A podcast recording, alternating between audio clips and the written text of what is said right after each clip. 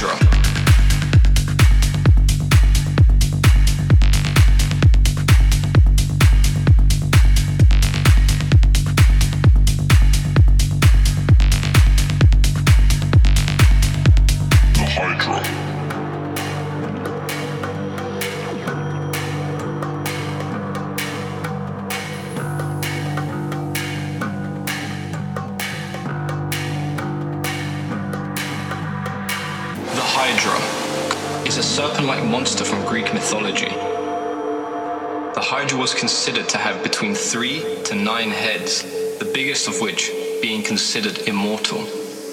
The Hydra was one of the offspring of Typhon and Echidna, otherwise known as the father and mother of all monsters. As well as being able to regenerate its heads, the Hydra's blood was toxic, meaning that a bite from the beast was deadly. The Hydra